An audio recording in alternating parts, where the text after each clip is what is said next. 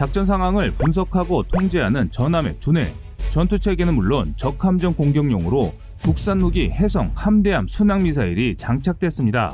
또한 잠수함 공격용으로도 국산 경월의 청상어를 무장했습니다.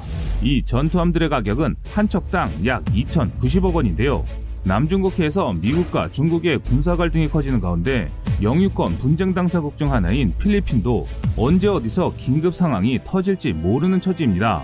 이런 긴급 상황에 한국산 무기로 자국의 영예와 영공을 수한다는 것은 그만큼 한국 무기가 우수하다는 것을 세계에 알려주는 것입니다. 한국과 필리핀이 무기 체계 양도에서 한 발 더 나아가 정식 무기 거래에서도 협력하고 있다는 것이 동아시아의 안보 지형에서도 시사하는 바가 매우 큰데요. 국제해양훈련인 림팩 2020은 8월 하와이 제도 주변에서 실시됐습니다. 미국 태평양 함대가 주관한 림팩 2020은 미 해군 스콧 콘미 삼함대 사령부 부사령관이 주도했는데요. 다국적 해군 함정과 잠수함이 2020년 림팩 훈련의 일환으로 하와이 주변 해역에서 10개국 22척의 선박, 한 척의 잠수함 5,300명 이상의 인원이 이번 림팩에 참가했습니다. 림팩은 2년마다 실시되는데 각국의 협력 관계를 육성하고 유지하기 위한 훈련으로 자유롭고 개방된 인도 태평양 지역을 지원하기 위해 해상 도로의 안전과 보안을 보장하는 데 매우 중요한 훈련입니다. 또한 한국 해군의 잠수함 운영 능력이 뛰어나다는 것을 세계에 알려줬던 훈련이기도 합니다. 한편 올해 훈련에는 호주, 브루나이, 캐나다, 프랑스, 일본, 뉴질랜드, 필리핀, 한국, 싱가포르, 미국 등 서방 국가들의 해군 전력이 참가했습니다. 그런데 여기에 참가한 필리핀 함선이 관심을 끌었습니다. 이번 림팩 2020에서 눈에 띄는 반가운 소식이 있습니다. 필리핀이 훈련에 파견한 유일한 해군 함정 호세리잘은 플랫폼과 전투 체계를 한국 업체가 만들었기 때문인데요. 호세리잘함은 필리핀 해군이 주문한 최신의 호위함 두 척 중 1번 함입니다. 지난 7월 공식 취역한 호세리잘함의 첫 번째 임무는 필리핀 해군의 얼굴로서 림팩 훈련에 참가하는 것이었는데요. 호세리잘은 필리핀 해군이 도입한 첫 번째 미사일 호위함으로 필리핀의 두테르테 대통령이 이 함선에 대한 자부심은 대단했던 것으로 알려졌습니다. 두테르테 대통령은 한국이 만든 군함이 세계 넘버원이다. 림팩 훈련에 파견해서 필리핀 해군을 대표하는데 손색이 없는 군함이다. 라고 말했을 정도로 필리핀의 항공무기 사랑은 대단합니다. 두테르테 대통령이 엄지손가락을 치켜 세우며 만든 호세 리자르 선체를 세계 1위의 조선 강국에서 건조했다는 것도 관심이 가는 일이지만 여기에 더 주목되는 게 바로 전투체계도 한국의 기술로 만들었다는 것입니다. 전투체계는 사람으로 따지면 두뇌에 해당될 만큼 중요한 부분을 차지합니다. 선박을 잘 만들었다는 것도 물론 중요하지만 전투함의 임무 수행에 지장이 없도록 운용하게 하는 것도 중요한 부분이기 때문이죠. 과거부터 한국은 하드웨어를 만드는 능력은 세계 최고 수준의 기술력을 보유하고 있습니다. 하지만 전투 체계는 아직 방위산업 선진국과 격차가 있음을 부정할 수 없는 사항입니다. 과거부터 한국 해군의 7,600톤급 구축함 선체를 한국 회사가 직접 건조하긴 했지만 전투 체계는 미국의 이지스 시스템을 수입해 탑재하는 것이 현실이었습니다. 그런데 이런 점에서 필리핀의 호세리잘이 2,600톤급으로 크기는 작지만 전투 체계가 필리핀 정부에서 인정받았다는 것은 한국 방위산업계가 소프트웨어 측면에서도 의미 있는 도전에 성공했으며 발전해 나가고 있다는 방증이기도 한데요. 이는 한국이 단순히 작은 전투함의 전투 체계를 개발 성공한 것 이상의 의미를 갖고 있습니다. 군사무기에 약간의 지식이 있는 분이라면 미션 프로그램이 얼마나 무기 시스템에서 중요한 것인지 잘 아실 텐데요. 무기체계 전체를 통과하는 미션 프로그램은 무기체계 성능의 핵심 요소로 소프트웨어에 대한 중요성은 무기가 첨단화로 갈수록 의존도는 더욱 커지고 있으며 또한 소프트웨어를 개발하기 위한 비용도 증가하고 있습니다. 하지만 아직까지 우리 군에서는 무기체계 획득 사업에서의 소프트웨어는 부수적인 요소로 인식되고 있었습니다. 그동안 한국의 국방 분야에서 소프트웨어 국산화는 국내 기술의 인식 자체가 부정적이었으며 국산 소프트웨어를 신뢰하지 않고 있었습니다. 그러나 네트워크 중심 전후로의 전쟁 환경 변화 등 무기 체계 내장형 소프트웨어의 중요성은 더욱 커지고 있는 상황입니다. 즉 한국은 하드웨어 제작 기술은 세계 정상급의 수준인데 반해 소프트웨어 기술은 아직 걸음마 단계입니다. 세계 IT 시장의 아이폰의 사례처럼 경쟁력의 중심이 하드웨어에서 소프트웨어로 이동하고 소프트웨어가 하드웨어와 인프라와 융합되면서 신시장이 창출되는 시대가 도래됨에 따라 내장형 소프트웨어 시장도 이와 비례하여 급성장하고 있습니다.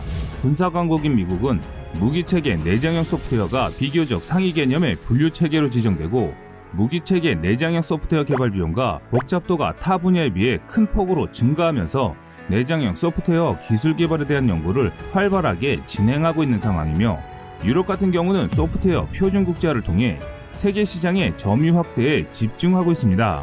여기에 소프트웨어 플랫폼화, 모듈화 OSS 도입 확대를 통해 개발 기간 예산 절감을 추진 중에 있습니다. 그런데 이번 군사 선진국들만 개발했던 소프트웨어 체계를 한국이 독자적으로 개발해 다른 나라에 수출했기 때문에 이는 시사하는 바가 큰 것입니다. 쉽게 말해 한국의 무기 개발 능력이 질적으로 성장했다는 뜻이고 과거의 한국 기술보다 한 단계 높아졌다는 말입니다. 한편 필리핀은 호세 리잘급의 이번함 안토니아 루나도 올해 말부터 운영할 예정입니다. 안토니아 루나는 지난해 11월 9일 현대중공업 울산조선소에서 진수식을 가졌습니다. 이번에 한국의 기술로 만든 최신의 호위함이 필리핀 해군에 인도되면서 한국의 조선 기술을 다시 한번 세계에 알리는 계기가 됐습니다. 당시 세계적인 전염병으로 전 세계인들이 입국 제한이 걸린 상황에서 필리핀은 한국 직원들에 대한 입국 제한을 예외적으로 풀기도 했을 정도로 한국 기술진에 대한 필리핀의 의존도가 매우 높았습니다. 사실 알고 보면 한국의 무기 수출은 과거부터 꾸준히 이어져 왔습니다.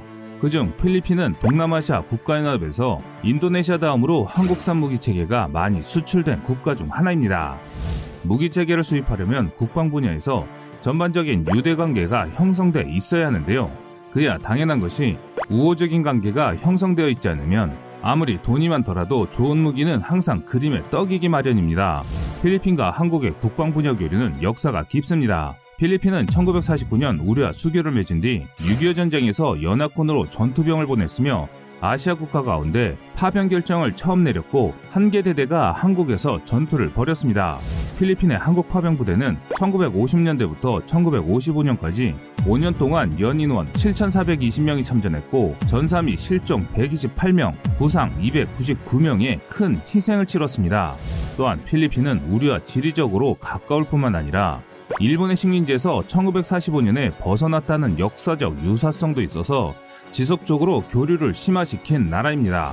국가와 국가 간 교류에 가장 큰 신뢰를 보이는 것 중 하나가 무기체계 공여가 대표적인데요. 한국군이 사용하던 무기들 중에 같은 임무에 투입되는 신형이 나오면 경제적으로 넉넉하지 못한 국가에 이를 지원하는 경우가 있습니다. 필리핀이 한국산 무기를 사용한 것은 매우 오래됐습니다. 한국군은 1993년 소형 고속정을 시작으로 1995년에는 F5A 전투기 세대를 필리핀에 양도했는데요. 이밖에 한국군이 사용하던 참수리급 함정과 훈련기 T-41도 필리핀군으로 넘어갔습니다. 해군 무기도 마찬가지입니다. 한국 해군이 사용하고 있던 초기함인 1200톤급 충주함을 필리핀 해군이 사용할 수 있도록 거의 무상으로 제공했습니다. 외신 보도에 따르면 충주함은 상징적 액수인 100달러의 필리핀 해군 소유로 넘어갔는데 필리핀은 충주함의 한 명을 콘라도 얍으로 바꿔서 자국 인근 작전에 투입할 정도로 필리핀 입장에서는 매우 감명받은 경우인데요. 이 한 명으로 쓰인 콘라도 얍은 6.25 전쟁에 참전했던 같은 이름의 육군 대위를 기리기 위한 것인데요. 그런데 이런 무기의 무상 공여는 단순히 교류 수단으로 남는 것이 아니라 한국의 방산무기 기술을 알리는 좋은 계기가 되어 무기 수출로도 이어졌습니다. 무기를 공유한 뒤 애프터 서비스 개념으로 한국공군과 해군의 정비요원을 파견해 잘 운영되고 있는지 지원을 해줬고 이를 통해 필리핀은 한국의 해군과 공군의 무기 체계에 대해 이해 수준이 동반 상승하는 효과를 가져왔기 때문이죠. 그로 인해 필리핀군은 자연스럽게 잘 알고 있는 한국군 무기 체계에 대한 선호도가 높아졌고 결국 2014년에 한국 기업이 제작한 FA-50 경공격기를 채택했습니다. 그 후 필리핀 육군도 한국항공우주산업이 제작한 수송헬기 수리온을 도입할 계획을 세웠을 정도였습니다. 하지만 결정을 눈앞에 두고 한국에서 수리온의 파생형인 마리논 추락 사고가 발생했고 결국 수리온 필리핀 수출은 취소가 됐지만 그만큼 필리핀의 항공무기 사랑은 대단하다라고 밖에 생각이 안 되는 상황입니다. 필리핀은 그동안 항공무기에 안 좋은 소식이 들려도 필리핀의 한국산 무기 사랑은 변하지 않았습니다. 한국의 군수정비 시스템과 친숙해진 필리핀 해군은 아예 군함을 새로 제작하는 계약을 현대중공업과 맺으면서 2021년에 나머지 호위함 두 척을 인도받을 예정이고 여기에 추가로 두 척을 더 주문할 방침을 밝혔기 때문입니다. 필리핀의 해 공군력 강화는 중국이 남중국해를 군사적으로 통제하려는 움직임에 대응하기 위한 조치로 알려져 있습니다. 미국의 압도적 역량이 있던 필리핀이 한국산 무기에 눈을 돌린 것은 이처럼 6.25 참전국이라는 보이지 않는 유대 관계를 밑바탕으로 무기 공여 이후 군수정비 분야에서 적극 지원을 했던 인연이 상당히 크게 작용했다는 게 전문가들의 대체적 평가입니다. 필리핀의 두테르테 정권은 대미 자주 외교를 강조하면서 전통적인 동맹 관계를 유지하는 데 신경 쓰고 있습니다. 미, 중이 냉전 수준의 충돌을 빚고 있는 와중에 필리핀은 서태평양의 요충지라는 지정학적 이점을 활용해 미국과 중국 사이에 줄타기를 하고 있습니다. 그런데 미국의 무기가 아닌 한국 무기로 필리핀이 향후 수십 년을 사용할 무기 체계를 도입한 것입니다. 다시 말해 미국에게 더 잘 보여야 하는데도 한국 무기를 수입했다는 의미는 남다르다고 할 수 있습니다. 이번 일을 계기로 한국의 방산 무기들이 세계로 뻗어가는 좋은 계기가 마련됐습니다. 지금까지 세상의 모든 군사 무기를 얘기하는 꺼리투브였습니다. 구독과 좋아요, 알람 설정은 좋은 영상을 만드는데 많은 힘이 됩니다.